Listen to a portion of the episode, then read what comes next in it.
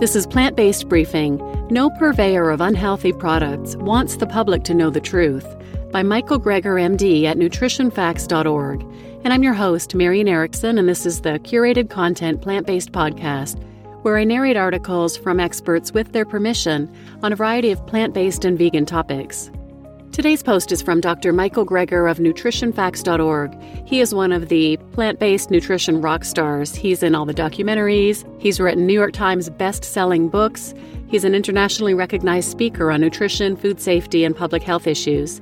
He founded nutritionfacts.org, which is a non commercial, science based public service, providing free updates on the latest in nutrition research via bite sized videos and articles. I want to highlight the non commercial aspect because there are no sponsors, no advertisers, absolutely nothing that can sway the way he is analyzing and sharing the science.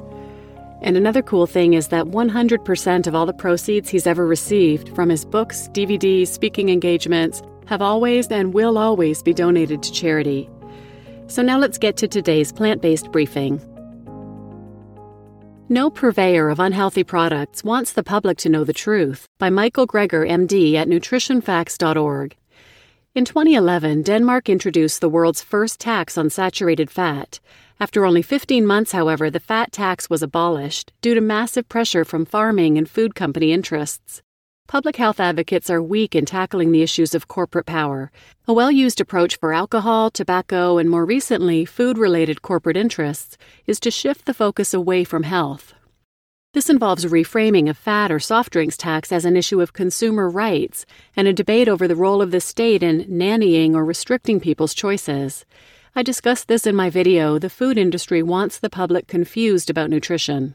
The quote unquote nanny state is a term that is used in a pejorative way to discourage governments from introducing legislation or regulation that might undermine the power or actions of industry or individuals.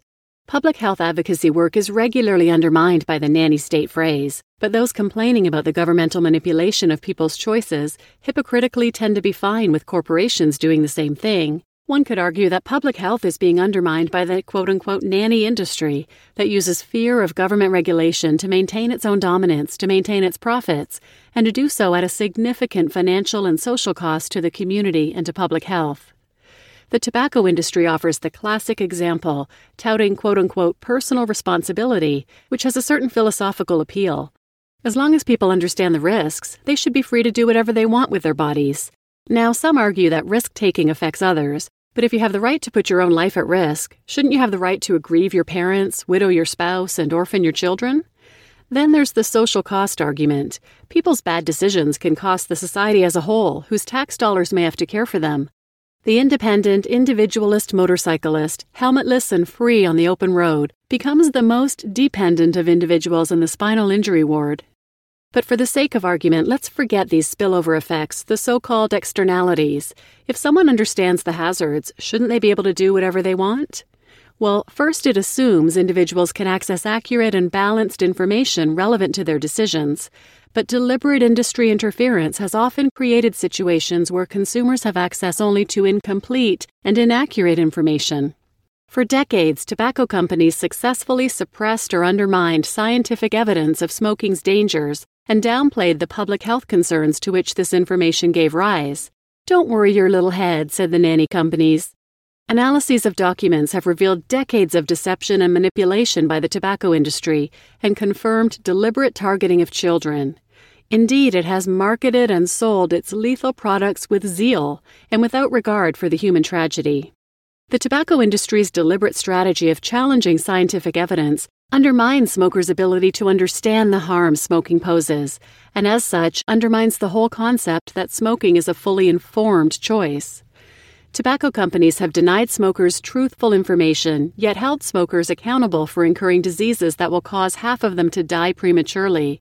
In contexts such as these, government intervention is vital to protect consumers from predatory industries. Is the food industry any different?